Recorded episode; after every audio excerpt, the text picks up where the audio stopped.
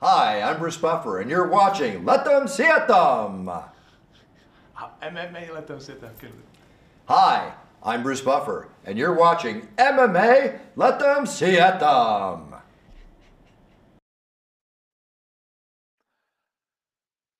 Dámy a pánové, chlapci a děvčata, moji milí samurajové, MMA letem světem 179. vydání je v tuto chvíli ve hře. Opět jsem rád, že jste si ve čtvrtek eh, udělali čas a že ve čtvrtek, ty vole. v úterý, že jo, eh, to je jenom zkouška eh, mikrofonu.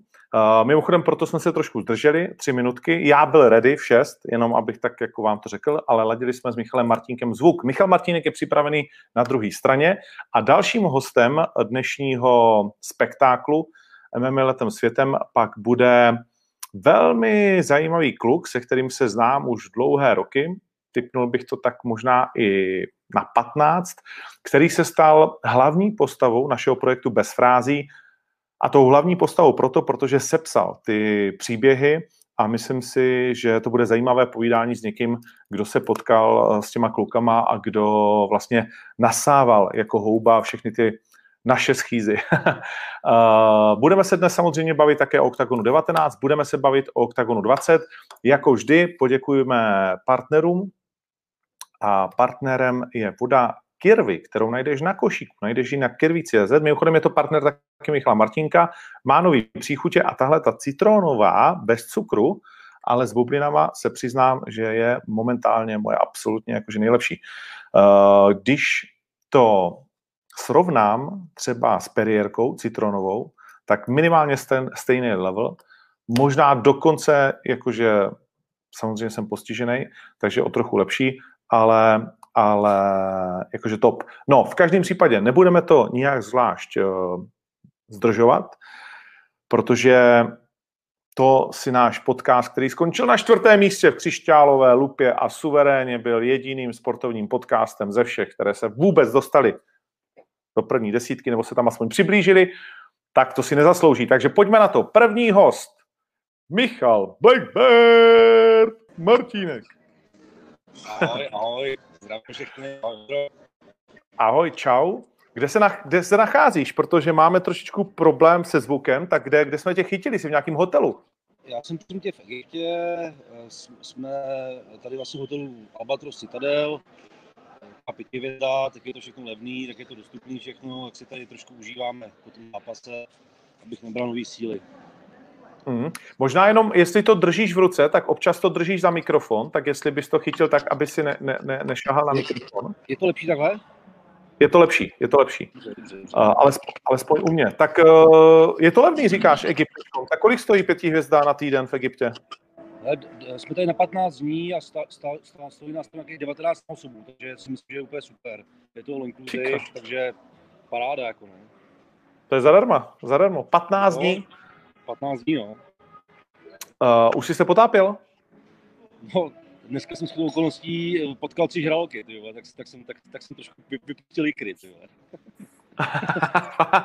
a tak ono, když to, ale já jak se potápím a mám, já nevím, mám něco přes to ponoru, tak, eh, nebo něco kolem něco takového, to pak přestaneš počítat a jenom to píšeš do toho deníčku, tak nemám nikdy ten pocit, že by mě ta ryba chtěla sežrat. Ty jako z toho byl nepříjemný nějak? Ale já jsem, já jsem byl zrovna na, na nějakým koralovém útesu, jsem byl a oni mě neviděli, jo? Takže, takže v pohodě. Měli třeba metr a půl, takže jako byl jsem v pohodě. Nebyl jsem nějaký, jako, bych se tam, bych se tam jako podělal z toho, jo? ale samozřejmě hodně rychle jsem, podíval jsem se a hodně rychle jsem projel respekt a metl jsem zpátky na břeh. OK. Uh, šlapalo, v, šlapalo v Egyptě pay-per-view? Díval ses na Octagon?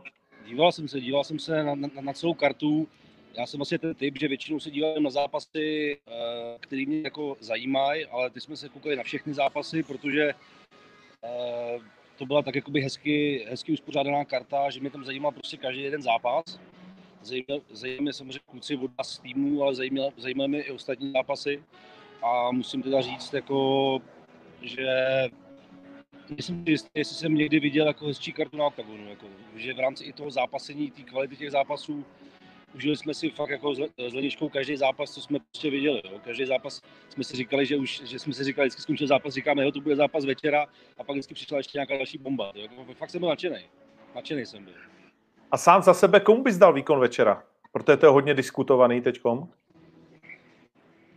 Ale já si myslím, že z hlediska těch emocí Luce Pudilový, protože si tam prošla opravdu za první v tom zápase si prošla krizema, který, který otočila, dokázala vyhrát, v kabině se jí staly nějaké nepříjemnosti, co jsme jakoby poslouchali, jak, jak, jak si vlastně mluvil, že jo. Takže jako to musel být neskutečný výkon, musela v sobě fakt probudit tygrát, jo, a myslím si, že, myslím si, že, myslím si, že ona, no. Pak se mi taky hodně, hmm. hodně se mi líbil zápas eh, Kuzníka s Bartlem, se mi hodně líbil. To byl taky krásný zápas. Uh, pak se mi, hodně se mi líbil zápas uh, toho, uh, toho Ukrajince, toho Ukrajince s tím klučinou, toho shootfighteru. Já si teď nespomínám na jména, ale to byl nádherný zápas. To byla fakt jako... Alexandra Javid? No, to byla fakt jako světová úroveň, to byl neskutečný, neskutečný hell.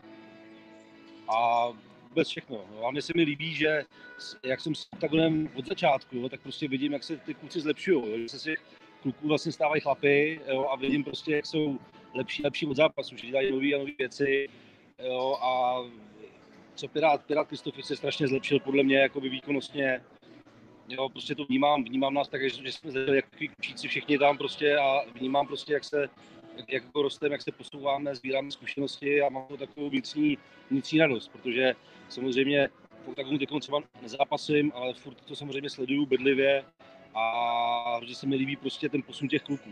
Strašně se mi líbil výkon Pavla Salčáka taky, protože eh, vím, vím že Stalin býval trošku stresář a když vidím, jak se usmívá mezi kolech, tak mám takovou vnitřní radost toho, víš, protože vidím, že porazil toho démona sám sobě a vidím, jak jde prostě nahoru a mám z toho takovou strašnou prostě vnitřní radost. Takový emoce to mě zanechá, víš, vždycky.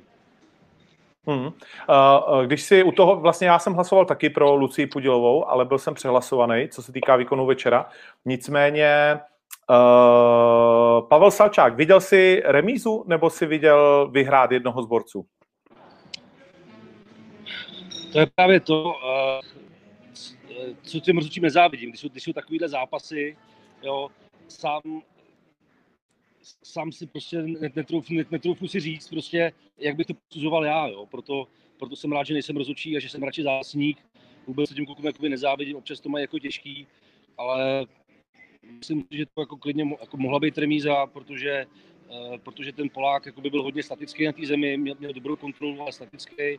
Salin, Salin jako dával údery, vůbec si netroufnu říct, jako, ale myslím si, že ta remíza, samozřejmě máte tam zkušený kluky, co, co to prostě rozhodujou a e, kdo to má posoudit než oni, jo. takže samozřejmě respektuju, respektuju to, jak to prostě usoudili. Hmm, hmm. Uh, no, pojďme k, to, pojďme, pojďme k tobě. Ty máš za sebou premiéru v ACA, ano. Uh, v prázdném hangáru v Lodži. Tak uh, čím začneme? Vlastně ty jsi už po druhý zápasil na turnej bez diváků. Poprvé jsi to zažil v Dana White Contender Series ano. a teď uh, po druhý v ACA při premiéře. Tak uh, bylo to lehčí, těžší, uh, stejně na hovno. Uh, jak, jak to vnímáš, to, to studiový zápasení? To, mentálně jsem se cítil úplně stejně, jak třeba na zápas s Viktorem. Cítil jsem fakt jakoby, dobře jsem se cítil před tím zápasem, cítil jsem se přirozeně, uvolněně, nic mi prostě nevadilo, takže takže určitě, určitě tam je progres z techniky, když, když se jedná o nějaký event takhle jako venku. Jo, takže cítil jsem se jako dobře. Nemůžu říct, že bych se cítil nějak špatně, že bych byl nervózní nebo cokoliv. Jakože jsem si to užil prostě. Užil jsem si tu atmosféru tam, líbily se mi ty kluci, jak tam vlastně fungujou. Jsou to takový sportáci všechno. Měli jsme takový, nevěděl jsem, co od toho čekat. Že? Je tam hodně Čečenců, Dagestánců, Rusáků, Poláků, jo, je tam prostě fakt jako, byl tam asi Piket, to, to, tam asi komentoval, že jo, z UFCčka, byl tam Herb Dean, který dokonce pískal mě, takže samozřejmě to jsou, že jo, taky obrovský, obrovský jména na té na, na, na scéně světový, takže to je prostě jako super tam být, jo. Já, mě by v životě nenapadlo před deseti rokama, když jsem hrál OK, tak jsem, že bych prostě tady, že by pískal on, jako víš, takže to je všechno takový krásné zážitky, kterých já se samozřejmě strašně vážím, no, a moc to pro mě znamená. Hmm. Pojďme k tomu zápasu. Uh, co rozhodlo ten, uh, ten zápas, když se na to díváš teď vlastně po třech týdnech?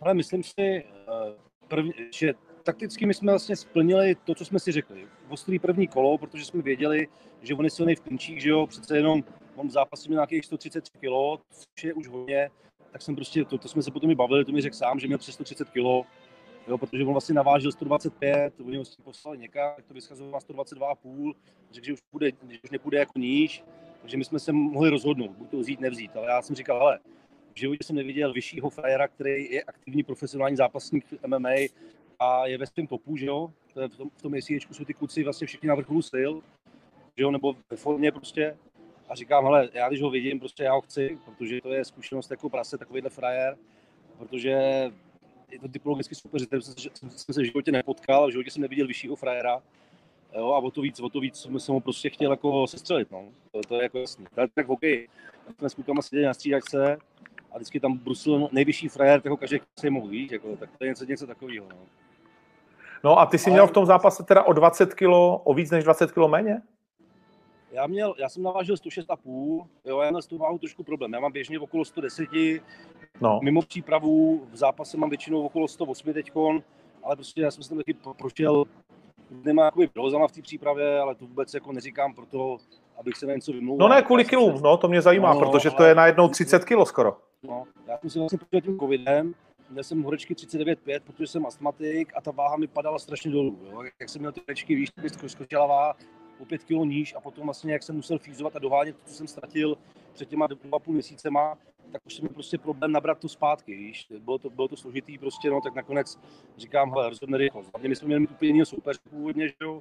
Já měl původně s nějakým řekem, že jo, který měl 1,80 m, taky 120 kg, ale 1,80 m, tak jsem spároval hodně s Carlosem, potom, potom ten, eh, že, že, se zranil, odstoupil, pak mi dal nějaký letevce, který byl vysoký jak já, 110 kg, tak jsem sparoval s klukama, co měli podobně, že jo, a potom ten se taky, pak řekli, že on z toho odstoupil a nakonec, nakonec tady ten, takže taky pak jsme dělali různé čachry v té přípravě, Jo, takže to bylo takový náročný, ten, nemohl jsem do Polska do Ankosu, protože tam vlastně kluci taky, taky si procházeli covidem, Tibura s Andršákem a podobně, takže, takže to bylo takový, v rámci možností jsem v přípravě udělal maximum pro to, aby byl připravený. A samozřejmě nebyl to úplně jako top, top příprava, jako jsem třeba absolvoval na Viktora nebo takhle. Jo. Ale cítil jsem se dobře, cítil jsem se skvěle, nebyl jsem nervózní, byl jsem uvolněný, splnil jsem veškeré kritéria, co jsme si řekli s Andrem v té přípravě, to jsme si prostě splnili. Vodil jsem, vodil jsem prostě v, v tempu 4-5, když se mě točili kluci prostě s karabinem, který má 140 kg, jo, takže jsem se dělal dobře. Jo. Hmm. Uh, když, když se teď díváš zpětně, vzal bys ten zápas zase znovu, když víš, že měl 133 kg v tom zápase, a nebo by se na to vystral? Ale 100%, protože pro mě to byl fakt adrenalin, byl to zážitek a pro mě bylo super to, že jsem se prostě nepodělal, že jsem si prostě řekl, hele, první ostrý kolo, protože když čím víc mi po mě bude klinčovat, tím víc já přijdu boká úder, takže víme, jsme věděli, že prostě ho můžu cvaknout v prvním kole na něco, což se, což se skoro povedlo, ale v tom je ten sport krásný a zároveň na hovno, když to řeknu takhle, že se to prostě nepodařilo se mi to prostě ukončit na závěr toho prvního kola, ale 100% bych to šel znova, protože eh, je to obrovská zkušenost ten zápas pro mě, že to, že to prostě proběhlo. Jo, v tom druhém kole si myslím, že rozhodla nerozvážnost, že, že vlastně mi tam tam v těch, v těch klinčích, tam vlastně, jak, jak měl rozpětí 2,8, tak mi tam se cvaknul žebra a já jsem si nemohl hnout, protože měl spojený. Jo. Takže já kdybych se hnul z toho pletiva, tak bych prostě letěl pod něj. Jo. Takže jsem chtěl prostě, čekal jsem, až začne vlastně herbí aktivitu, by mi tam byl nějaký úder a pak jsem se mu z toho nedostal. Jsem si počkal, až rozpojí ten clinch a potom, potom právě přesně ta zápasnická rozvaha po tom roce nezápasení, měl jsem si odstoupit, mohl jsem si utíkat kolem klece, dechat si, ale já jsem tam zase vítnul dněj, on ne, nebyl na nohách moc rychleji, tak mohl, mohl jsem se víc vydechat, jo. ale to všechno potom člověk analyzuje až po tom zápase. No. V tom zápase samozřejmě, jak šel ke mně, tak jsem tam chtěl něco trefit a pak jsem tam asi spadnul pod něj. No. Hmm. Takže tak. Uh, když jste se dostali na tu zem, tak už to vypadalo, že skoro není jako šance se pod něj vůbec dostat, že je tak těžký, že on nevypadal jako, víš, ty televizi se na to díváš a říkáš si, ty vole, nic moc se neděje, ale jak moc hrozný je mít na sobě 133 kg řízka, na což nejsi zvyklý z tréninku, že jo? Ale po mě se celou přípravu ten karabin potom, jo. Měsíc a půl se po mě vlastně karabin, má 140, vlastně jsem mu stával, tohleto, to nebyl problém. Jo. Problém byl ten, že jsem zaváhal, když jsem, jak jsem spadl po že, že jsem jakoby nevstal hned, abych tam nestrčil ruku dovnitř, jo. ale já si myslím, že už jsem byl trošku nahulený. by tam dával ty, ty ramena v těch klinčích a já jsem tam dostal dvakrát do spánku a vím, že jsem už byl takový polonahulený jako z toho, jo, že jsem to jako nečekal. Mm-hmm. My, to, my to samozřejmě na tréninku tak děláme, ale samozřejmě v jiný, v jiný razanci, že jo. takže mi to překvapilo, že tam mě měl ty ramena pevný, takže, takže jsem tam dostal takový tři ťavky a nějak mě to prostě trošku, trošku paralizovalo. Potom, jak spadl pod něj, jsem zaváhal tu vteřinu, že jsem mohl jít nahoru hned, jo, ale taky, že jo, jak, jak říkám, no, je to, ten trénink zápas je obrovský rozdíl, jak jsem ten zápasil. Já jsem si tam, že jsem, byl jsem v té želvě a říkám si, jo, dám mi tam dva, tři údery, vstanu si, vydechám se trošku, jenže mi tam poslal obrovský kladiva, že jo, a to už jsem byl úplně na to jsem si vůbec nevěděl, jak jsem spadnul po něj, protože měl granáty, měl jako sílu, no, takže jak jsem spadnul po něj, já už jsem věděl, že prostě se prdeli, no. Mm-hmm. To je zajímavé, že to řík... Promiň, že to je zajímavé, že to říkáš, protože vlastně to by málo koho napadlo, že rozhodující úder toho zápasu byly vlastně ty ramena u pletiva. Ale já jsem taky překvapený, já jsem taky překvapený, jo, ale říkám, ty ramena měl fakt pevný a skočil, skákal toho celým tím tělem a prostě to mě nahulo už tam, no. pak jsem byl takový, takový polonahulený, možná mi to trošku uvěděl psychiku, i třeba to, že jsem byl prostě pod na jednu komfortní zóny, jak jsem prostě dlouho nezápasil, ono se to nezdá, ten rok je strašně dlouhá doba, takže proto jsem jakoby rád, že to celý proběhlo, víš, že jakoby eh, jsem jako zpátky, že jsem, že jsem zpátky ve hře a teď můžu pracovat na těch chybách a můžu se poučit z toho, eh, co mě vlastně překvapilo v tom zápase. No. Hmm. Máš stopku na tři nebo na šest měsíců? Dává to ACA jasně, nebo to tak není? Ale mě mi po zápase za 10 mi říkali, že mě chtějí věc v únoru znova, že jsem ten zápas moc líbil, jo, a že jejich respekci nezískám tím, že vyhraju na body ale tím, že prostě buď vyhraju nebo padnu v boji, a že ten zápas má, má obrovský pozitivní ohlasy, že se jim to fakt líbilo. Byl to vlastně s tím titulovým nejvíc sledovaný zápas tam a uh, říkali, že ať se oklepu a že mě chtějí co nejdřív znova. No. A řekli jsme, ale únor ne, protože přece jenom měl jsem otřes mozku, že jo, po tom zápase, měl jsem přišel do rýku, tak uh, si dáme jako tři týdny jako break a potom, potom začnu, takže říkáme spíš ten březen. Březen bych chtěl zápas, no. OK. Další. A má, je, je představa o soupeři? Hele, řešíme to, abych chtěl buď toho řeka nebo toho litevce, ale samozřejmě uvidíme, jo. asi tam prostě nějak nevybírám. Eh, vím, že mi psalo hodně kluků mi posílalo vzkazy z Tura Omova vlastně z Dagestánu, z Čečenska, z těch zemí, jako že se jim to moc líbilo a že, že jako mě zvou k sobě na kempy, že by se mohli zatrénovali vlastně ty, ty kluci od eh, toho Rustama Kabilova a tak, což mě samozřejmě velice těší a určitě, určitě se to někdy udělám výlet takový krvavý, krvavý zážitkový wellness spát. to rozhodně. Uh, za, zaradil se mezi uh, bojovníky, kteří si ke kleci vezmou ženu nebo přítelkyni. Tak uh, bylo to poprvé.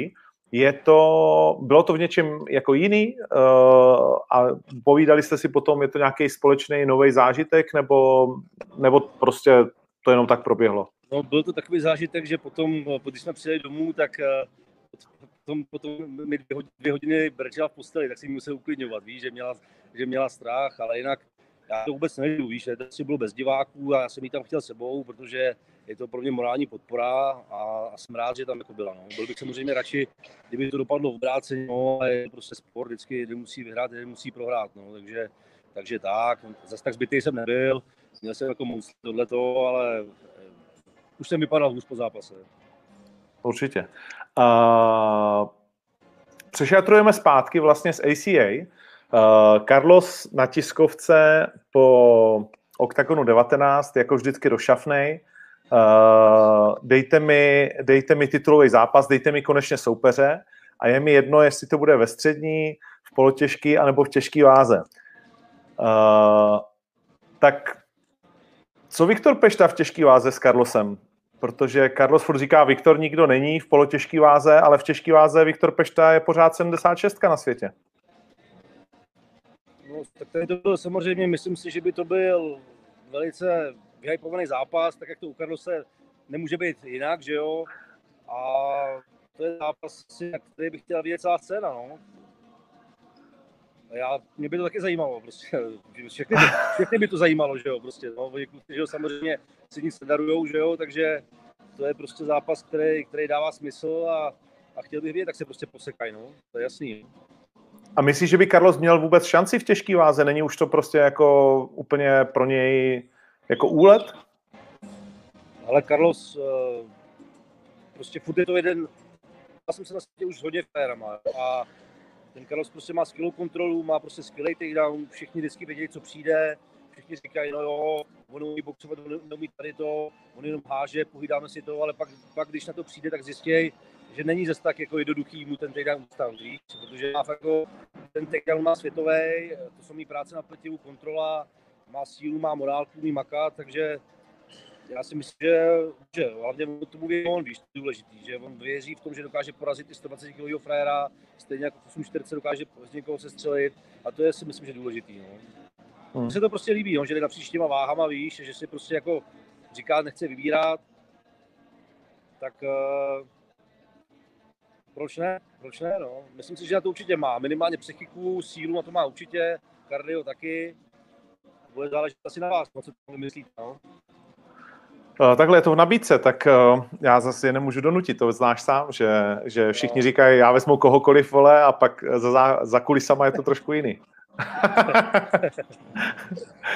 no a poslední, poslední věc, eh, co říkáš na ten vlastně výkon Mikuláška, výkon, nevýkon a na celý ten hate okolo toho, jak to vnímáš vlastně jako by ty? Ale já si myslím, že třeba když vzniklo KSVčko, tak to na těch zápasech, co prostě zajímali lidi, jo, získalo to tu pozornost. Já si myslím, že i takové zápasy jsou prostě důležitý, že přesně prostě světový borec se utká s někým prostě, s někým z naší prostě, z naší ligy a byla tam prostě samozřejmě, ale všichni věděli, že Carlos je favorit, to je jasný, to věděl pro mě i Vašek, ale já nemůžu jako říct, že jsem si zápas neužil, protože víš, co to nás zanechalo, my jsme tam seděli s Honičkou. Já jsem třeba Vaškovi psal zprávu, říkám, hele, nic proti tobě nemám, ale prostě víš, jak já to mám. Já za Karlosem stojím, protože my spolu trénujeme, mi toho prostě hodně dál, takže prostě fandím Karlosovi, ale není to od nic osobního proti tobě. Chtěl jsem mu to prostě napsat, protože Vaška způsobem mám rád, takže, takže, takže tak, no. A, a teď úplně nevím, co jsem chtěl říct, sakra.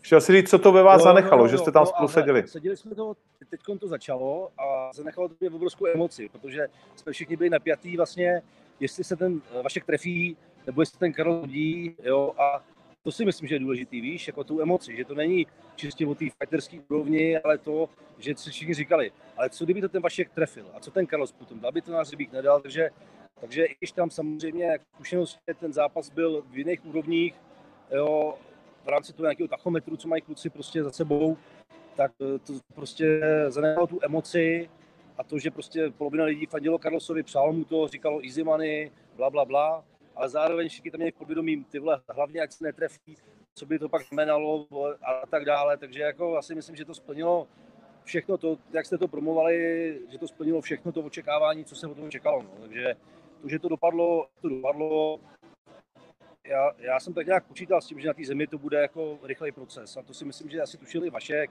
že tam jako fakt jako jediný, co že by se prostě něčím dobře trefil. Jo, a netrefil, no, ale to vůbec jakoby nevadí. Taky, že jo, hele, on do toho zápasu šel, on šel s kůží na trh, on prostě věděl, že když to dopadne blbě, že se mu všichni budou smát a tak dále, takže eh, já mu přeji prostě, ať se to budou ať se nějaký prostě a ať dělá vítěznou vlnu, no, protože i tady ten zápas v té scéně je to prostě přínos, jo, takhle to prostě vnímám, jo. prostě bylo to hodně sledovaný, jo, rostou, rostou followeri, ta pozornost o to, o to MMA je prostě větší, jo, takže proč ne, hodně lidí to kritizuje, ale já si myslím, že i takový zápasy jsou prostě důležitý. No. Jasně, ti, co to nejvíc kritizovali, se dívali jako první. OK, Michale, děkuju moc, bylo to skvělý. Je něco, na co jsem se nezeptal, měl jsem se zeptat, co chceš říct? Já bych jenom možná, možná chtěl říct, jakoby, že eh, hodně lidí mi píše, abych šel váhu níž. Eh, tomu bych chtěl jenom říct, jako, že nejsem člověk, který, který hledá nějaký zkratky. Já samozřejmě vím, že třeba ta 9 by pro mě byla snažší, ale taky mám v sobě 9% podkožního tuku, přišel bych hodně svalů a mě si odkávat s těma kiklopama.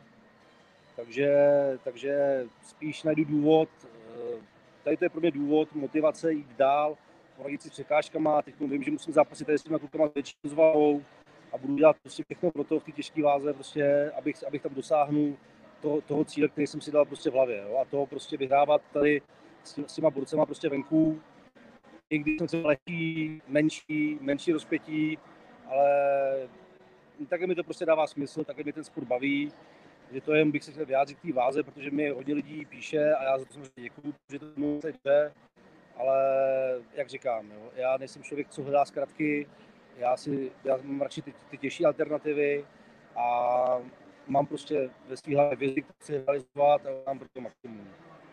To je asi jen tak okay. váze jsem chtěl říct. OK, skvělý. Ještě jednou... Za tu podporu, ještě bych jenom dořekl, že po tom zápase mi psalo fakt tisíce lidí, že super zápas, že respekt. To taky moc děkuji za tu obrovskou podporu, která byla a rozhodně si toho vážím a nepřestanu makat. A budu se těšit na další zápas, až mě spožujete všichni dopředu. My se budeme těšit taky. Hezký zbytek dovolený v Egyptě. Kup nějaký faraonově dárky. Tady to všem dovez. A bacha na žraloky, hlavně bacha na žraloky. Bacha na žraloky. Tak jo. Tak jo. Pozdrav Léňu, mějte se hezky, užijte si to. Tak Zatím ahoj. ahoj, ahoj. Tak, to byl Michal Martínek, až z dalekého Egypta, uh, takže omluvte sníženou obrazovou a zvukovou kvalitu, ale myslím si, že to i tak stálo za to, že je zajímavé vlastně slyšet, co si myslím, že do téhle chvíle z nás asi nikdo nevěděl, že ten zápas uh, s Jamesem rozhodli tři, dvě, tři skočené uh, ramena upletiva a že to je vlastně věc, kterou, když se na to díváme, jako ti, kteří samozřejmě nebojují, tak eh, bychom eh, snad kromě zápasu Conora McGregora, kde rozbil naskakovaným ramenem kovboje, takže bychom neřekli, že to je úder, který ten zápas rozhodne. A vidíš, tady v těžkých váhách frajerem, který má 133 kg, tak najednou prostě je to ten zlomový moment celého zápasu. OK, tohle bylo fajn, Michal Martínek, uh, bojovník ACA a v tuhle chvíli si půjdeme na nějakých pár minut zase povídat o trošku něčem jiném a já si to vezmu rovnou do ruky. Vydržte mi chviličku.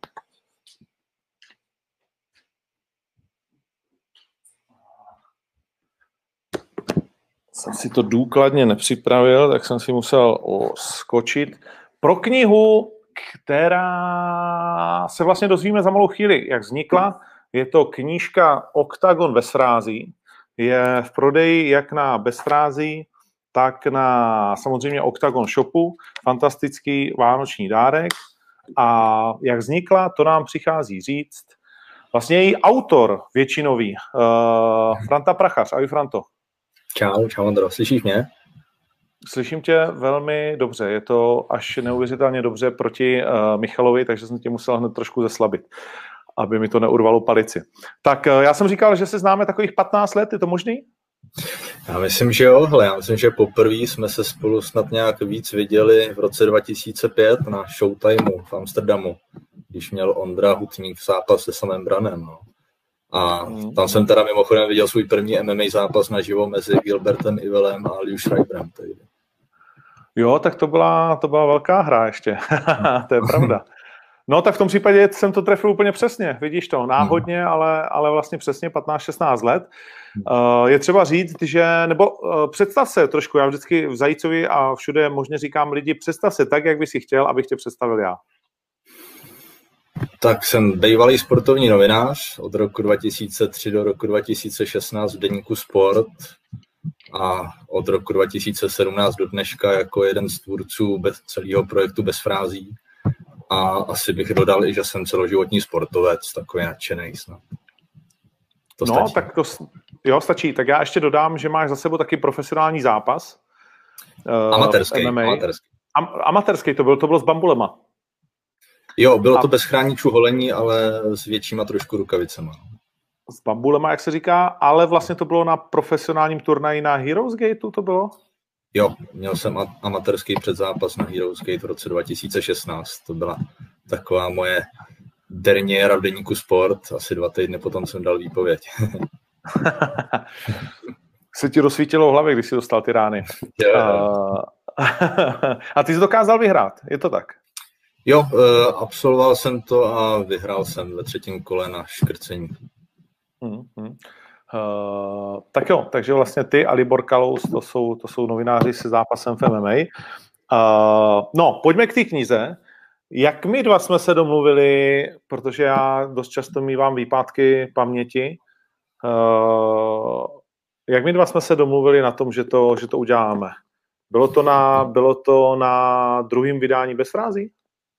Jo, e, myslím si, že jsem tě ukecával už od prvního vydání bez frází, takže jsem ti to ukázal poprvé a e, myslím si, že jsme se naplno domluvili na křtu druhé knížky, naší, protože my každý rok vlastně vydáváme od našeho vzniku eh, vždycky k výročí, my jsme vznikli v říjnu 2016 a vždycky od roku 2018 vydáváme vždycky rok zpětně takovou, takový výběr našich příběhů, aby lidi měli v knižní podobě to, co děláme, aby to měli takovou hezkou památku s titulním příběhem exkluzivním, který je jenom v knížce a s tím spojujeme vždycky takový křest knížky, kam se znameme úplně všechny sportovce, kteří u nás mají příběh, eh, plus lidi, kteří s náma sympatizují nebo nám jakýmkoliv způsobem pomáhají.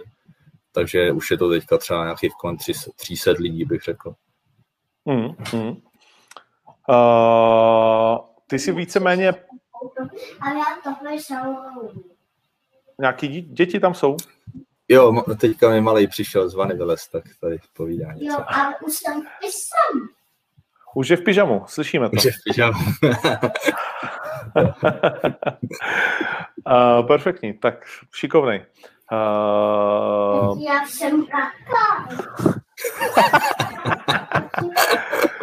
OK, tak uh, za... Matýšku, bude... běž za maminkou, prosím tě, na chvilku. Jo? Hele, já tady povídám ze strejdovitním, jo, tak potřebujeme mít klid na to. Jo, tak děkuji. To poprvé v přímém přenosu, kdy se nám někdo svěřil, že už kakal, ale samozřejmě dobrá stolice je základ dobrého sportovního výkonu. Jo, jo, to chodí na rugby oba moji kluci, takže přišli z tréninku akorát. Chodí na rugby? Mm-hmm. Chodí, chodí na rugby, perfektní. Uh, tak to, to mají jako blízko potom bojovým sportům. No, máme tam 12 příběhů, který si dával dohromady vlastně v průběhu roku 2020. Mm-hmm. Tak, uh, tak te, který z těch příběhů... Jo. Pojdej, pojdej.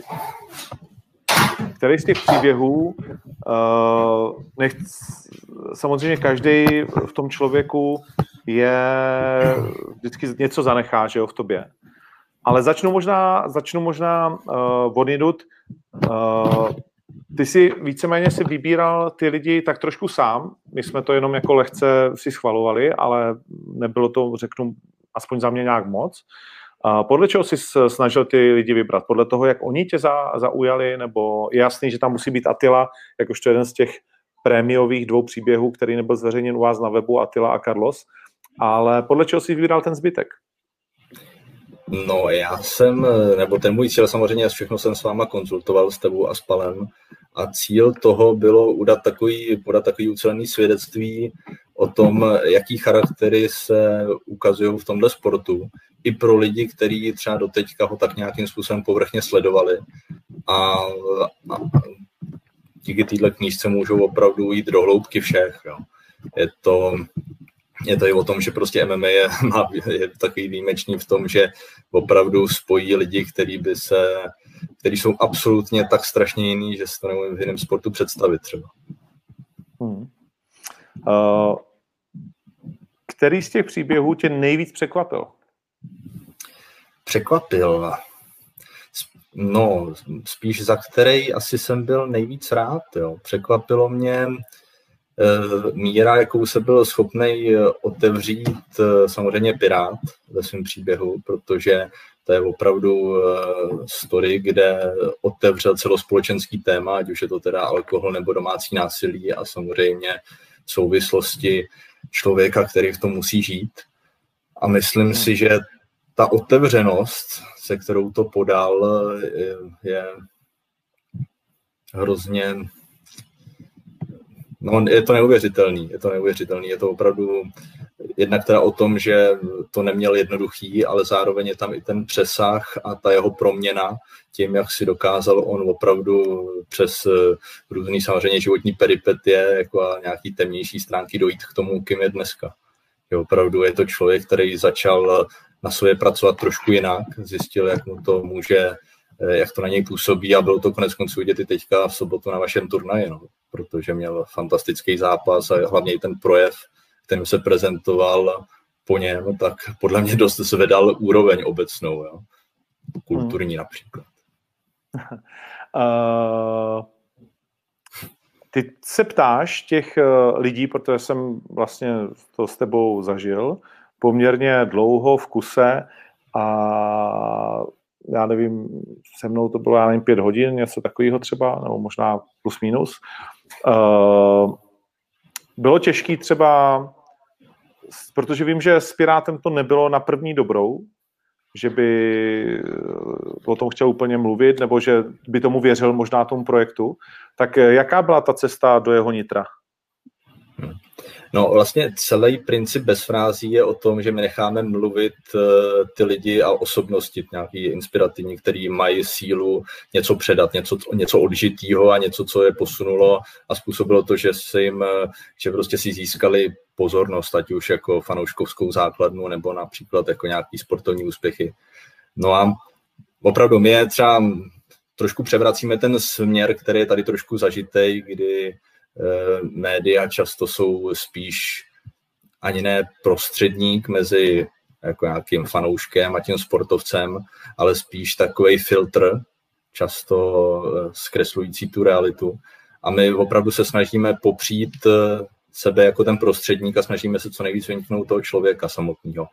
Takže ve finále vznikne vždycky to, co ten člověk si stoprocentně odsouhlasí a autorizuje. Je podepsaný jako vlastně pod tím příběhem on, ne nějaký Franta Prachař nebo někdo jiný. A je to opravdu jeho výpověď a vyznání, aby si zatím byl schopný stát, nejenom teď, ale za pět let a tak. No. A jestli se ptáš, jak vznikl třeba příběh s Pirátem, tak eh, o to cenější je pro mě ten, ta výsledná podoba, protože eh, Pirát eh, chtěl jít nějakou vlastní cestou, přemýšlel o tom, že by přesně sepsal tu svoji knížku, opravdu celou autobiografii a dvakrát, myslím, nás odmítl. A potom naštěstí jsem se s ním teda setkal osobně na vaší tiskovce Octagon Prime, kde jsem mu teda i s pomocí tebe a Pala vysvětlil, o co jde. A on řekl, hele, a já jsem mu řekl, hele, tak jen se můžeme potkat, pokecat, a když ti to nebude připadat dobrý, tak hold nebude nic. A um, vzniklo to potom naprosto přirozeně. Přijeli jsme k němu domů do Bernolákova, sedli jsme si k němu na terasu, skákali kolem nás jeho psy, on povídal a vzniklo z toho to, co si může každý přečíst. Hmm. A myslím si, že je opravdu jakoby silný příběh. Ne, nechci říkat, který vlastně z těch 12 je nejsilnější, protože to je vždycky o tom nějakým osobním eh, vlastně pohledu a o tom, s čím se dokáže třeba nejvíc zžít. Uh, jak těžký je třeba ptát se Iliš Kondriček, který jehožto příběh je nazvaný Kmotr a myslím si, že že do jisté míry to může o něm samozřejmě hledat co říct, tenhleto mm, slovo. A není jednoduchý se vlastně jako dostat Iliovi pod kůži a už vůbec ne se ho ptát na třeba nepříjemné věci, protože on o nich neúplně, že ho na první dobrou uh, mluví, je to absolutní vlastně autorita v tom, uh, co dělá v tom svém prostředí. Tak uh, jaký je ten trik vlastně dostat ho, dostat ho do módu, ve kterým řekne třeba i víc, než bych chtěl? No, mm, zbytečně netlačit na pilu asi. Někdy, třeba zrovna teda u Ilie, tam jsem jenom kejval takhle. a ne, dělám si, dělám si srandu. Spíš eh, ten trik, to ani není trik, to je prostě o tom, že člověk nedělá rozhovor, klasický otázka odpověď, kdy si něco připraví a snaží se to držet v nějakém mustru a ve finále to často vypovídá víc o tom tázajícím se, než o tom spovídaným ale spíš nechat ty lidi vyprávět. Opravdu se na ně snažit naladit, každý má nějakou určitou frekvenci, někdo je Rádio Blaník, někdo je Evropa 2, jo, někdo je Rádio Beat. A jde o to rozeznat, co ten člověk zrovna v sobě má a co chce sdělit. Třeba příběh Ili, tak eh, tam mě nešlo o to, aby mi popsal do detailu to, jak jako vyrostl, jak se dostal k MMA a tak, ale spíš eh, mě lákalo, nebo i, i on o tom konec konců chtěl mluvit, o tom, kdo je teď, o tom, že opravdu něco tady vybudoval, něco má odžitý a díky těm svým zkušenostem může pomáhat ostatním. A, nebo může jim minimálně vytvářet prostředí, aby mohli na sobě pracovat v tom sportu, který dělá. Hmm. Ty jsi popsal už těch příběhů hodně bez frází. Máš to spočítaný kolik? Ne, ne. Ale těch, my jich teďka máme kolem 220. S tím, že samozřejmě nejvíc příběhů má na kontě zakladatel a můj jako kamarád Fanda Suchan, který to společně s Radimem Verbatou, s hokejistou a s Kubou Korejsem, dalším hokejistou, založil v roce 2016. Já jsem se k ním přidal posléze po pár měsících a jako můžu se možná blížit ke stovce teoreticky. Já si myslím, že to může kolem 80, ale eh, jako, že bych to napsal, my jsme spíš spoluautoři. Jo? My jsme opravdu, v angličtině se tomu říká, v češtině k tomu není nějaký název, co, co my vlastně jsme, ale říká se tomu, myslím, ghostwriter, že jo? když eh, někdo píše autobiografie osobností. Ale spočítaný to nemám. Vím jenom, že první byl Andre Reinders s okolností. A a to je, tyjo, a poslední ani nevím, kdo byl člověče. Hmm. Co se chci zeptat, je tam nějaká uh, společná linka těch bojovníků oproti ostatním sportovcům, jakože když by si to měl nějakým způsobem srovnat, nebo nevím, je tam něco, co vlastně ty lidi, kteří procházejí těmi bojovými sporty, mají společného a co je jiné než mají hokejisti, fotbalisti, tenisti, nebo jsou něčím prostě, jako že si vždycky řekneš, no jo, tak to, je, to jsem zase doma, vole. Hmm. Hele, jo, myslím si, že je to určitá taková ta snaha o sebe potvrzení, která ale se neustále opakuje a neustále se cyklí, že vždycky, mě to jednou řekl kdysi už, jo, Eh, při rozhovoru ještě právě do deníku Sport eh, boxer Sugar Ray Leonard, jo, vlastně šampion že jo, nějaký lehčí váhy v 80. letech, který prostě říkal, hele, prostě je to o tom, že ty furt jako ten bojovník se snažíš poznat ten svůj limit a pořád se snažíš jako uh, vidět o trošku dál a vždycky, když uh, se někam podíváš, tak chceš zjistit, co je ještě trošku dál. A že je to jako když stojíš na nějakým útesem a zkoušíš, jak moc se můžeš naklonit, než přepadneš. A že vtipný je to, že nakonec stejně vždycky přepadneš. Akorát jde o to zjistit, kdy. Takže tohle spojuje i ty kluky, myslím. OK, OK, zajímavý. Uh, nemůžu se nezeptat na Carlose, který možná asi nejvíc teď takhle na první dobrou bych řekl, že odpovídá tím svým slovům. I když bych řekl, jak Carlos tak Gábor, ty dva krajní borci, že, že to jsou přesně jako tyhle, ty, tyhle ty typy. A teď i z hlediska toho dalšího vývoje Karlose po těch dvou vítězstvích, samozřejmě s Robertsem, teď s Mikoláškem, tak jak ty ho vnímáš jako určitý fenomén vlastně domácí scény, Ehm, rozhodně top 10 nejpopulárnějších sportovců České republiky si myslím, že on určitě je, ať už to bereme z pozitivní nebo z negativní stránky, protože každý se k němu nějakým způsobem vyjadřuje. Tak jak ho vnímáš ty jako novinář, jako člověk, který s ním sepsal už nejeden příběh, už uh, jste pro Nutrend, mám pocit, psali uh, nějakou vlastně jakoby knížku o něm, tak uh, jak bys ty ho popsal? No, já nejsem nějaký bezmezný obdivovatel Karlose, ale zároveň jsem, asi to můžu říct, jako ne, a možná ani ne fanoušek, ale zkrátka zajímám se o to, co dělá. Mě to tak nějak baví úplně ze všech těch stránek. Já jsem Karlo se poznal v roce 2010 a poprvé se, se s ním bavil, když vyhrál první zápas UFC proti Petru Zelim, tehdy získali i bonus večera. A pro mě to byl úplně skok tehdy do jiné dimenze, jo, že my jsme tady zvyklí furt v tom českém smrádečku na takovou tu veřejnoprávní nudnou um, kulturu, dejme tomu, nebo nějakou prostě a říkal jsem to potom i Carlosovi konec konců, že když jsem ho poznal, tak jsem měl pocit, že někdo do čtyřlízku nakreslil nějakýho hrdinu z komiksu o Batmanovi. Jo. A e, najednou bylo to úplně něco jiného. Takže od té doby Carlos eh, si tenhle směr furt drží a je absolutně svůj.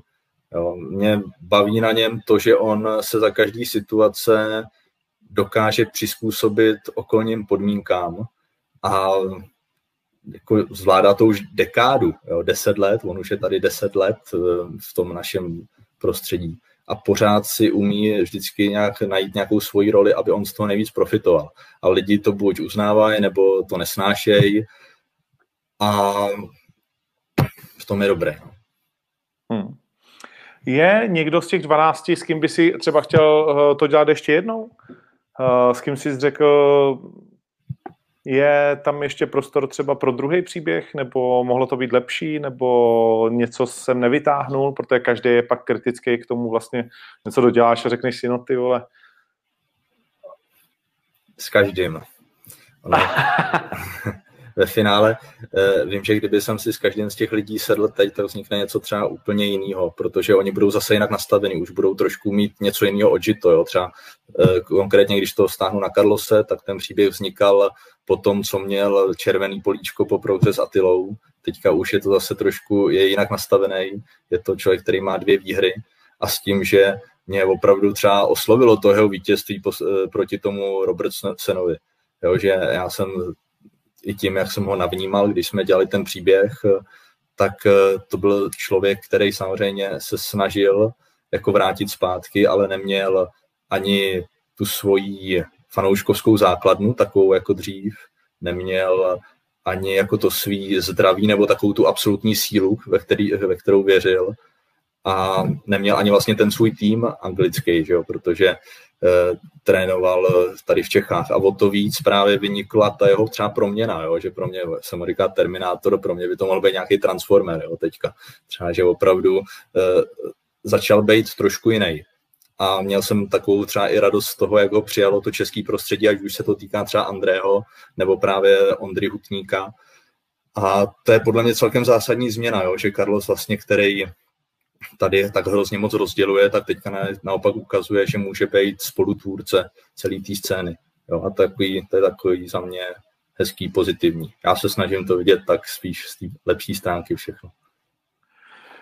Zajímá tě uh, Venca Mikulášek teď na další příběh, uh, jakožto velmi zajímavá postava?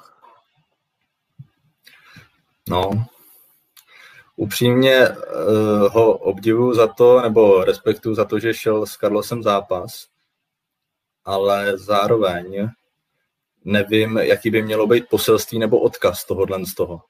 Jo, e, ten průběh, ono to říká konec konců i ten Carlos, jo, nebo ve finále jako každý s ním může mít zápas, ale jde potom o tom, co se tam, co se tam stane. No. A spíš mě spíš mě u toho Vaška e, mrzí, že to, tu prohru nevstřebal trošku jinak, hnedka takhle bezprostředně. Jo, že úplně jsem z toho neměl takový dobrý pocit. Jo. Já e, to neumím třeba nějak formulovat nebo vyargumentovat, ale prostě koukáš na to, řekneš si buď jako jo, to je dobrý, nebo jo, to je blbý. No. A mě spíš přijde, že je to teďka naklodněný na tu druhou stránku a spíš si myslím, že ho to může někam nasměrovat, aby z toho vzniklo něco lepšího. No. Hmm. OK. Uh, je zatím prodáno řádově něco mezi 15 sty a dvěma tisíci výtisky. Uh, kolik jich je celkem? Jo, blížíme se 15 stovkám, myslím, nebo kolem 15 set je to.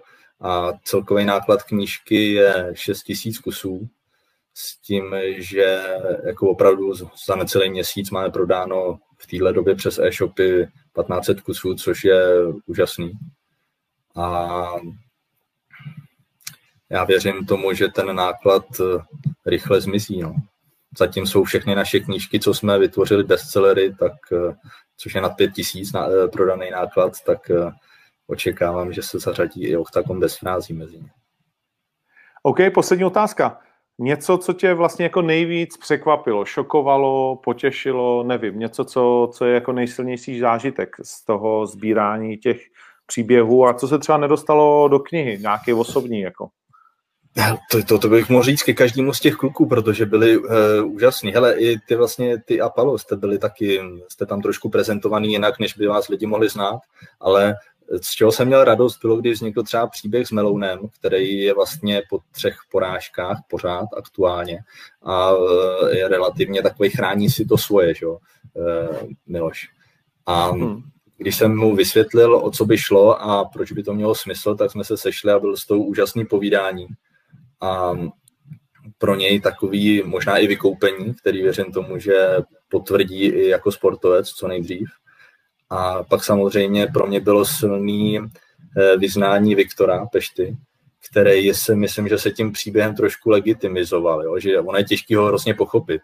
A přitom je to, je to opravdu inspirativní osobnost, ze který si každý může něco vzít, protože je úplně jiný je úplně jiný než lidi, kteří jdou do tohohle sportu. Přišel úplně od jinut, jo? přišel vlastně z prostředí uh, umělecko-intelektuálního a dokázal se, dokázal vlastně to, co poznal, přenést do jednoho z nejtvrdších sportů světa.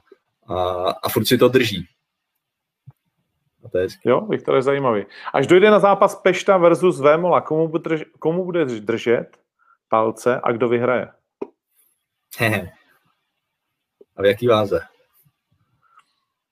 Těžko říct, no tak jako Carlos teď vyhrožoval těžkou vahou, ale realita to samozřejmě nebude, to znamená, uh, nemyslím si, že by se Carlos postavil Viktorovi v těžké váze, uh, úplně upřímně. Uh, jestli jo, tak můj, moje číslo má a Viktor by to asi vzal hned uh, z radostí. Uh, ale to si nemyslím, že se stane, tak uh, asi v polotěžký, no. V 8.40 to bude těžko. No, hele, hlavně chci teda, aby ten zápas byl, asi jako většina uh, lidí. A byl bych uh, asi překvapený, kdyby nevyhrál Viktor ve finále, protože uh, opravdu, no, je to takový, že Carlos samozřejmě má opravdu to, že když někoho nemá rád, nebo on si vytvoří k tomu soupeřovi takovou, takovou averzi, že ho to hrozně žene jako vpřed do toho tréninku. A zároveň záleží hrozně na tom, kdy k tomu zápasu dojde. Myslím si, že právě kdyby třeba to je taková spekulace moje, vzal Carlos ten zápas teď, kdy je, jako si myslím, hodně dobře připravený na ústory nějakým zdravotním problémům, že, by to, že bych možná řekl něco jiného.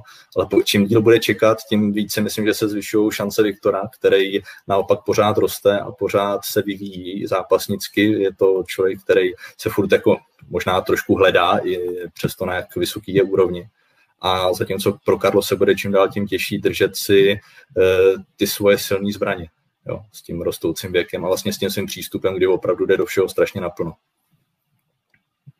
Hmm, hmm. A komu by si fandil, si neřekl, se s tomu u mě vyhnul, bych fandil? dobrý novinář? He, jo, no, tak vidíš, no, tak hele, uh, tak když takhle váhám, tak uh, asi bych uh, srdcem byl u Viktora se vším respektem okay, ke Carlosovi. Ty si, konec konců, ty si konec konců trénoval v Pentěž, tak by to ani asi nemohlo být jinak. Je to tak. Dobrý, no, je to tak, tak jo. A je něco, co jsem se nezeptal a chtěl si říct? Ne, jenom děkuju, že jsme to dali spolu dohromady, hrozně si toho bez frází vážíme. Je to opravdu pro nás takový trošku krok, e, ne, ne ani stranou, ale je to spíš ukázka toho, že opravdu ty Eh, příběhy, které tvoříme, se dají eh, naroubovat i na tak specifický prostředí, plný eh, na první pohled lidí, kteří dělají tenhle ten sport, který můžou působit úplně jinak a prostě my ukazujeme, že to jsou především lidi. Lidi se svýma starostma, radostma, nějakýma snama a ty příběhy jsou motivační, inspirativní, plný jako odhodlání a vůle. Jo? A opravdu jsou spíš ještě takový, že můžou, mám tady dítě jo, zase, takže... Takže to je kamera. No jo. Takže myslím, že ty lidi můžou uh, vidět, že MMA je sport, který si zaslouží opravdu místo na výsluní protože člověk, který se v něm prosadí a chce prosadit, musí udělat uh, progres jako sportovec, progres jako člověk a zároveň i jako nějaká osobnost, jo, že opravdu tě to nutí furt jít dál a vyvíjet se. OK. Děkuji moc a s tímhle se rozloučíme. František Prachař, mimo jiné spoluautor knihy Octagon bez frází, kterou můžete koupit jak na bezfrází, tak na octagonshop.cz, jakožto třeba vánoční dárek, když chcete motivovat své malé dítě k tomu, aby nečumělo na PlayStationu. Či si dodat trošku té odvahy v různých životních situacích. Tak jo, děkuji moc, Franto, a budeme se těšit, že třeba v nějaký dohledný době uděláme dvojku. je, děkuju a to bych byl rád a držím vám palce, mějte se krásně. Měj se taky hezky, zatím ahoj. Ahoj. Tak, uh, rozhovorům odbylo pro tuto chvíli a co my? Pojďme se projít eh, vašima otázkama a tam se asi dostaneme k turnaji Octagon 19 i k turnaji Octagon 20 pravděpodobně a řekneme si, mm, co si říct můžeme a co, co vlastně jakoby jsou ty témata, které vás trápí, začnu od zhora, pak mi to spadne a už se k těm starším otázkám nedostanu, jako vždycky. Díky moc za turné. Jak to vypadá se zápasem Ružička Dick? Uh, nebude letos, bez pochyby.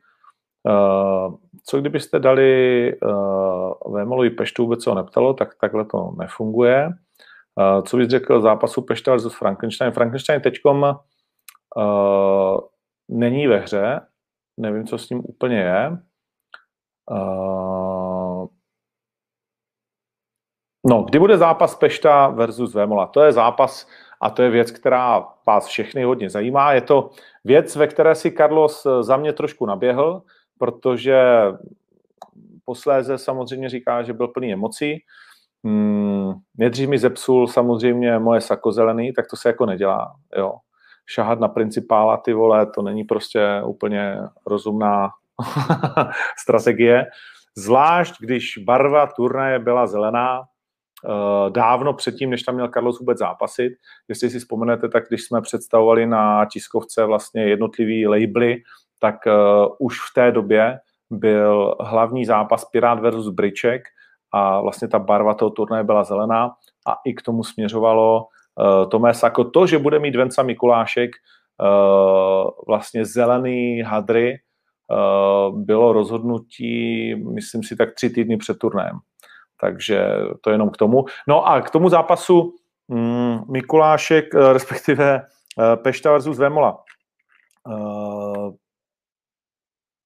Karlo se nechal lehce unést, protože titul těžké váhy je uvolněný a říkat, dejte mi kohokoliv, já půjdu s kýmkoliv v těžký váze, třeba o titul, tak tam je to Viktor Pešta. Viktor Pešta je 76.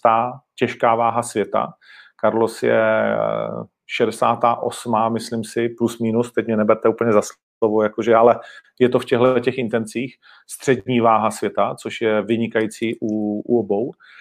Uh, Mach je třeba, myslím si, lehce pod padinou, z první dobrý, možná to můžu rychle najít, ale není to asi tak důležitý, prostě někde kolem 50.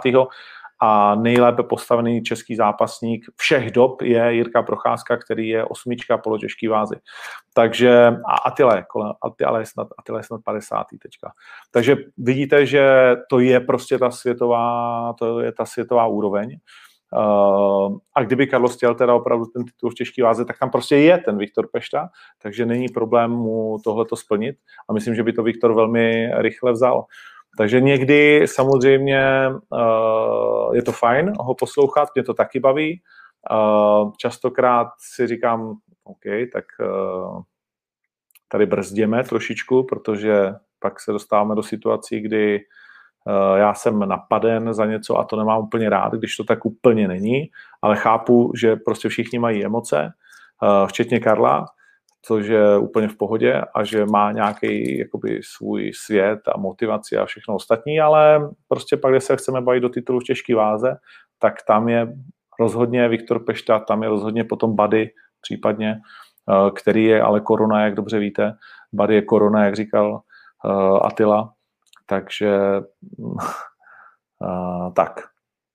Pay-per-view šlapalo na jedničku, velké téma, pay-per-view, plať za to, že se díváš. Šlapalo to na jedničku. Má to své mouchy, Chrome, Safari, Smart TV, uh, Opera a nevím kde co, uh, na které jste si museli zvyknout. Každá z těch, každá z těch věcí má svůj důvod. Spousta lidí používá například VPN, eh, což vám jakože mění adresu, řekněme tu sledovatelnost, ale pro nás je to důležitý v tom vnitřním kódu, prostě je to tak, že nemůžete používat VPN a spousta lidí, třeba číšník na hotelu se nás ptal, já tady si to kupuju, nejde to. A teď my jsme samozřejmě pro nás zajímavá věc, tak jsme to s ním řešili. A on pak říká, no, a není to tím, že používám VPN a ani nás to nenapadlo. Říkám, no, tak to je tím, že jo. A najednou to prostě jako šlo, když to, když to vypneš a změníš. Takže mm, prostě ta platforma funguje, je to nejmodernější věc v Evropě, fungovalo to naprosto skvěle a to 1,5% lidí, kterým to nefungovalo, tak uh, to bylo z 98% jejich chyba nějaká, Bohužel to tak prostě je a snad jenom úplně minimální uh, počet případů je nevysvětlených a nevysvětlitelných, proč to, proč to nejde. Uh, Ragozin teď asi úplně není téma, uh, ani mě s tím nikdo nekontaktoval a jakože nevím, jak moc by nás to totálně zajímalo. Co je Google Chromecast? To je takovýhle malý puk, který doporučuji si koupit. Stojí tisícovku, je to jedna z fantastických výmyslů uh, Google, uh, dá se to vygooglovat, kolik stojí, nevím, jestli tisícovku, 1500, něco, já ho taky mám doma a můžeš přesto skvěle sdílet právě různé věci a fantasticky to na tom běží. Uh, full HD, ani ne HD, ale běželo to Full HD, takže, takže skvělý. Radouškart je momentálně nereálný s tato primerou. Radouškart je nereálný s kýmkoliv, protože pořád uh, zraněn.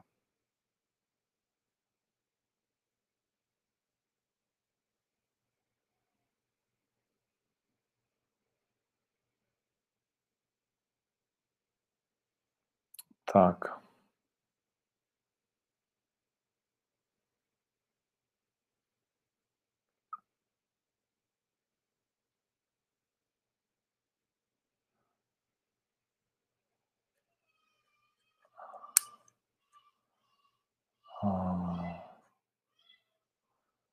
Co říkám na chování Venci po zápase? Nelíbilo se mi, protože dostat takhle na prdel, bez, aby si prohrál bez jediného úderu, tak v tu chvíli prostě musíš být chlap a přiznat prohru. Ale chápu, že, že ten tlak je prostě jako obrovský, nějak na tebe působí, zklamání je obrovský, nějak na tebe působí a v tom oktagonu bych to ještě pochopil. O několik desítek minut později na tiskovce mi to bylo líto. To chování, protože, protože prostě to byl v tu chvíli už rozmazlený fracek, který ho já nechci poslouchat, nikdo nechce poslouchat, prostě drž hubu jako v tu chvíli, víš, jakože uh, proč tam pičuješ? Máš sedět jak zbytej pes, protože jsi zbytej pes a a prostě nechat si to na příště. Jo?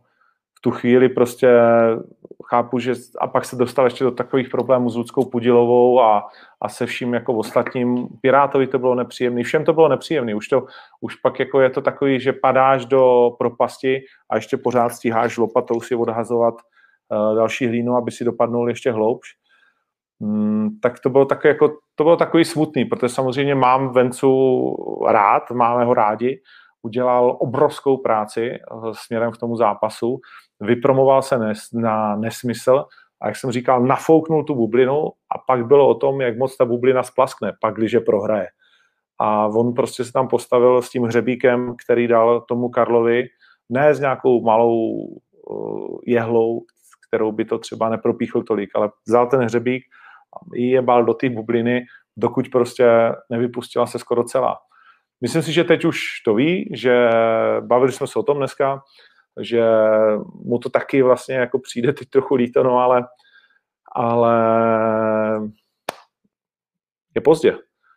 Bohužel, na, takzvaně na účinnou lítost, ne, to je v zákonu nějaká taková věc, účinná lítost. Uh, bude to muset celý budovat znovu. Samozřejmě mu zůstal obrovský hype, mnoho lidí říkalo, že tím nic nestratil. Já si to tak úplně nemyslím.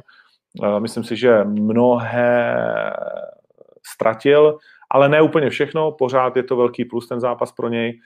A jak říkám, já ho za to nějak neodsuzuju, ale můj osobní pocit byl z toho velmi zlý. Jako můj osobní pocit oktagonu, ty fakáče a všechno, ani vteřinu bych nepomýšlel na to, jestli ho za to vyhodit. Jo? Neudělal nic, za co bychom ho kvůli tomu měli prostě jako vyhodit. Ale rozhodně to nevzal s nějakou pokorou, nevzal, nebylo to na úrovni, nestal se nějakým role modelem, není to něco, k čemu by se mohl prostě jako vracet, je to všechno ten pravý opak. A když prohrát, tak tohle vlastně asi u toho nechceš. Takže, takže prostě z tohohle pohledu je mi to líto kvůli němu, protože vím, že reálně takový není. Ale, ale prostě tak to je.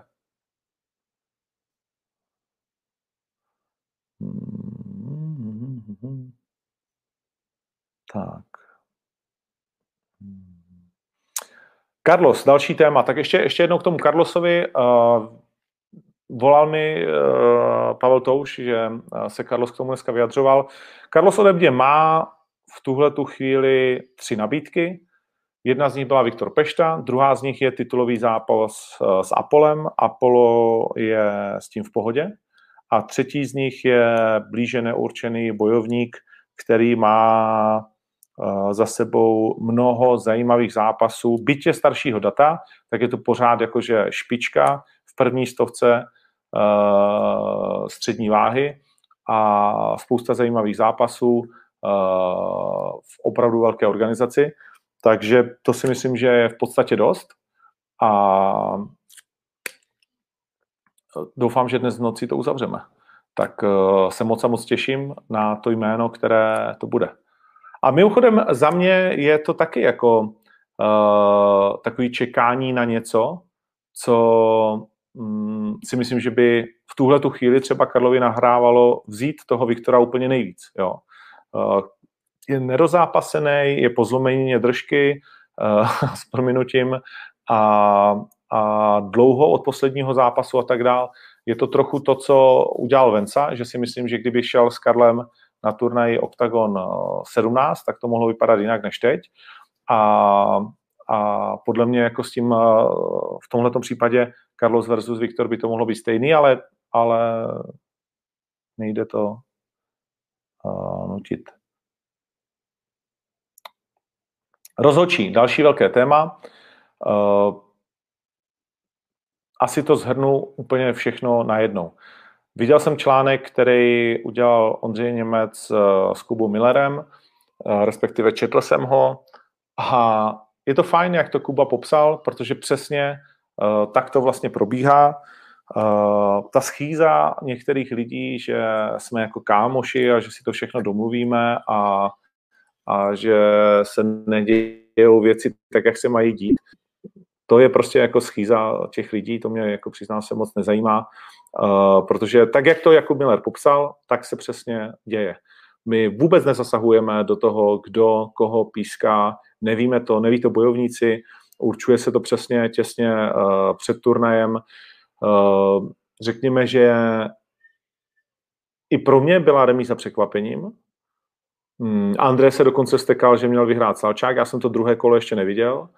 Eh, je fakt, že jedno, jeden signifikantní úder je víc než ležení na někom, eh, ale o toho jsou prostě jako ty rozhočí a že by rozhočí speciálně jako u nás nějak zvlášť pomáhali domácím borcům, no tak na to si asi nespomínáme, že jo? protože uh, dokonce se rozhádali dva vynikající kamata, kamarádi Michal Popelák s uh, Milošem Petráškem uh, kvůli zápasu Kristensena. Eh, máme tady několik eh, zápasů, kdy já jsem nadával už komentáři na jednak rozhodčího v oktagonu a potom prostě jakoby na body. Víte, že já sám kolikrát vlastně jsem hodně nespokojený. Eh, v zápase s Markem Bartlem jsem říkal, bůh jak to prostě jako může dopadnout a určitě jsem to viděl, než to viděli jinak bodový. Ale prostě nezasahujeme do toho, ani já, ani Palo, respektujeme a pořád si stojíme za tím, že to je velmi, velmi kvalitní uh, parta rozhodčích. Vzpomněte na UFC, na jakýkoliv turnaj, kolikrát prostě si tam říkáme, to není možné. Jeden to viděl 30-27 pro jednou a druhý 30-27 pro druhou stranu. Takže jsou to trošku hysterické výlevy z mého pohledu, nebo nechci říkat hysterické výlevy, chápu ten pohled na tu věc, Eh, chápu, že to někdo naboduje úplně, chápu, že kola 10-10 v MMA se skoro nedávají, to, že se v jednom zápase sešly dvě, je víceméně jakože zázrak, eh, že dívám se na ty lístky a neviděl jsem to tam nikdy u nás, takže it is what it is. A kluci si to musí jako přebrat prostě nějakým způsobem sami. Eh, ale že by nebyli eh, zkušení a nedokázali rozhodovat zápasy, to vůbec ne. Už nějakou dobu řeším zahraniční rozhočí a chuť eh, je přizývat. Přiznám se, že bavil jsem se potom vlastně i s klukem, který píská KSV, o tom, že mě osobně, že nechci Lukáše Bosackého třeba zvát, byť ho mám rád jako člověka, ale ne jako rozhodčího, Eh, ale myslím si, že přichází postupně vlastně jakoby ten čas, A to ne proto, že by jsem si myslel, že naši rozhodčí rozhodují špatně, ale že prostě uh, už jsme hodně, hodně, hodně mezinárodní a není to tak, že všechny ty mezinárodní turné pískají mezinárodní rozhodčí, dlouho to tak jako všude nebylo, ale, ale chceme to prostě i, s, i v tomto směru vlastně nějakým způsobem posunout, takže to se asi taky v nejbližších dobách stane.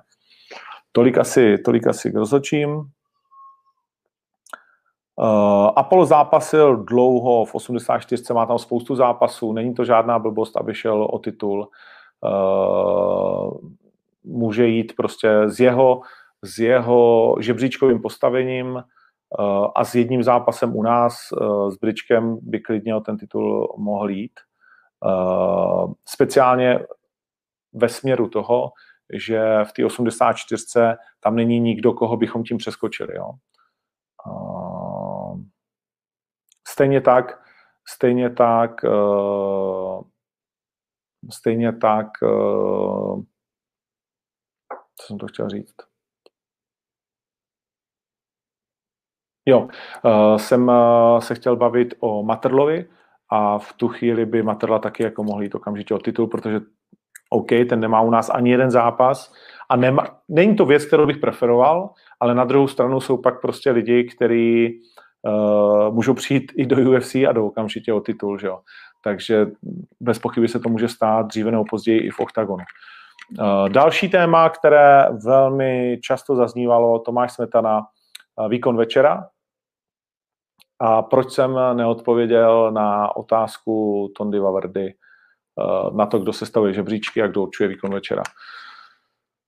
Tak nejdřív výkon večera, já už jsem to řekl, myslím si, v rozhovoru s Michalem Martinkem, já bych to dal Lucii Pudilové uh, za všechny ty eskapády, které musela překonat a taky za to, že to byl zase prostě takový ten její zápas, ta stará Lucka, prostě ten život a smrt uh, na hraně, nahoru dolů, prostě to gladiátorství mě to líbilo moc, ale neurčuju to sám a prostě uh, byl jsem nějakým způsobem přehlasován a proč eh, to nezveřejňujeme? No, protože prostě nemusíme všechno zveřejňovat, máme nějakou svůj, svůj pohled na to a když se mě někdo zeptá na něco, o čem prostě nechci mluvit, tak poděkuju za otázku a neodpovím, protože nemám žádnou povinnost odpovědět na úplně všechno, na co se prostě mě někdo zeptá.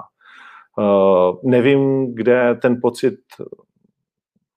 vzniknul u některých, nebo proč si myslíš, že to je arrogantní, když řeknu děkuju další otázku, nebo děkuju za otázku a neodpovím, protože nemyslím si, řeknu to jinak, kdo je víc otevřený, než jsme my? Jaká sportovní organizace, nebo klub, nebo prostě asociace, nebo prostě jaký sport je víc otevřený než MMA? Myslím si, že žádný. Jaký, jaká organizace je otevřená víc než já prostě s palem? než OKTAGON. Myslím si, že bychom těžko hledali, jak moc vás necháváme všechny nahlédnout prostě do toho nitra. A proto je to tak zábavný. Ale jsou určitý hranice, eh, které si chceme držet, máme k tomu prostě své důvody a ani ty není třeba vysvětlovat, eh, protože když něco dlouho děláš, tak eh, vlastně nacházíš řekněme ty, ty, ty niance a prostě jasně to cítíš. Takže když řeknu, uh, a když, se, když si to rozhodneme v oktagonu, že to nechceme zveřejňovat, tak to prostě nechceme zveřejňovat. A není na tom nic arrogantního. Uh, pak jsem viděl ještě, že Carlos odmítl odpovídat posledně panu Rampovi a já teďkom Tondovi Vavardovi a že to jako prostě, že novináři jsou zlí a že jako v podstatě jako, že co si to dovolujeme o čem se bavíme. Jako ta, my nejsme politici volení, jako uh, Carlos může odpovídat naprosto komu chce a taky od, neodpovídat tomu, komu nechce. A když se budeme bavit o tom, proč nechce odpovídat panu Rampovi a proč nechce se bavit úplně s každým z blesku, no tak je to jednoduchý. Jo? Uh, pan Rampa napsal tweet, za který já osobně bych se s ním nebavil taky. Vůbec. To byla esence prostě jako hnusu a bylo to vytržené z kontextu, poskládané do vlastně to nejhorší, co Carlos řekl, sedm pádů Honzi dětka, mám pocit. A na tom Twitteru to vyznělo ještě daleko hůř, než to bylo ve skutečnosti. A Carlos to cítí jako úmysl.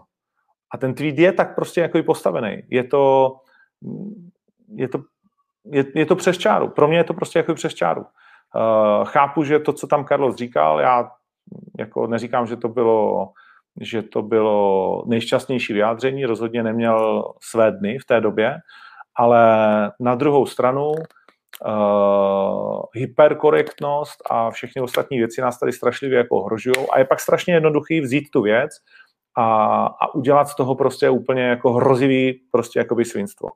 A přesně to vystihoval vlastně jakoby ten tweet. A teď se můžeme bavit o tom, jestli tak bylo, nebylo, jak to každý vnímáme, protože už to je nějaká racionální debata s velkým odstupem času, ale prostě v tu chvíli to uh, bylo něco, co bez dalšího popisu bylo to nejhorší vlastně z jeho věd, sepsáno do jednoho tweetu a Carlos prostě se rozhodl, že s panem Rampou už se bavit nebude. Že prostě už s ním nechce mluvit. A já si myslím, že to je svobodný rozhodnutí, který jako může spousta lidí kritizovat a pan Rampa o něm může psát, že nevím co, jestli to o něm píše nebo nepíše, já to nekontroluju, nečtu zdaleka všechno. A není to pro mě jako životně důležitý, je to Carlosův boj, a stejně tak já prostě nemusím odpovědět jako úplně každému. Mně se taky nelíbí úplně každá otázka. S panem Rampou jsme měli taky prostě diskuzi o některých věcech. Vysvětlili jsme si to, já jsem myslím si jako komunikativní a dokážu vždycky říct OK, víte, že s Ondřejem Němcem jsem měl velký issue uh, dřív a, a, a do dneška vlastně jako to není, jako že bychom byli na nějaký úplně brutální vlně a spousta dalších věcí, protože taky jsem jako paličák, ale s kým se budu bavit a s kým ne, to je prostě moje věc. A vy mě pak za to můžete prostě hodnotit. Ale není nikde psáno, že já, Carlos Palo, nebo kdokoliv z vás prostě musí odpovědět úplně, úplně na všechno. Tak tam nevidím žádný, žádný problém. A, a není to vynutitelná prostě věc. A pak musí jít a říct, ale vy jste prostě jako hovada a my na vás sereme, protože, protože prostě jako vlastně neodpovídáte novinářům. Já si to nemyslím, znovu říkám, jsme nejvíc otevřená organizace prostě v Československu sport, uh, jednoduše Karlo se bavil úplně s každým vždycky, samozřejmě pak se mu něco nelíbí a pak se ten vztah nějak vyvíjí, jo? Tak to je. Uh, no,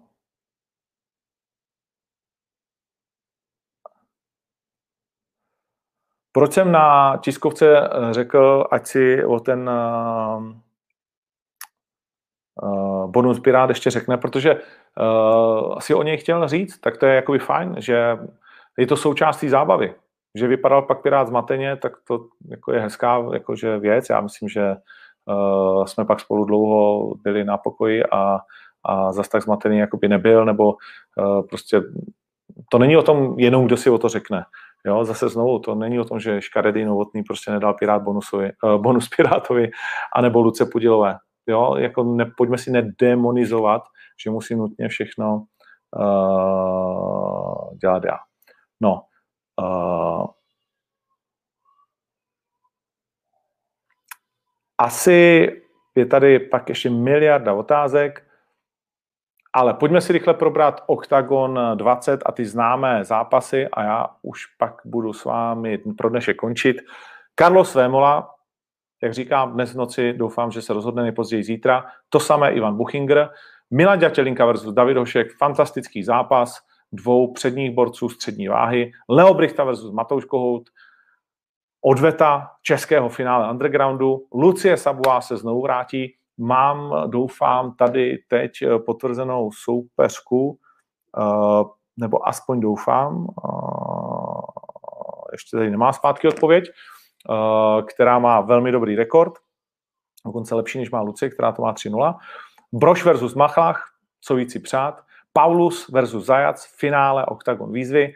Holota versus Jungwirth, Magda Šormová versus neporažená Polka Evelina Vozňák a Daniel Škvor a s velmi podobným francouzským bojovníkem Omar Sy. Nemá za sebou zdaleko takovou kariéru jako Škvor v K1, ale, ale je to vynikající postojář. a k tomu ještě přibydou dva nebo tři zápasy. Máte se zkrátka co těší, bude to absolutní bomba. A s tím se pro dnešek rozloučíme. Děkuji moc, že jste sledovali další MMA letem světem. Pro dnešek vše a nejpozději příští týden se zase vidíme.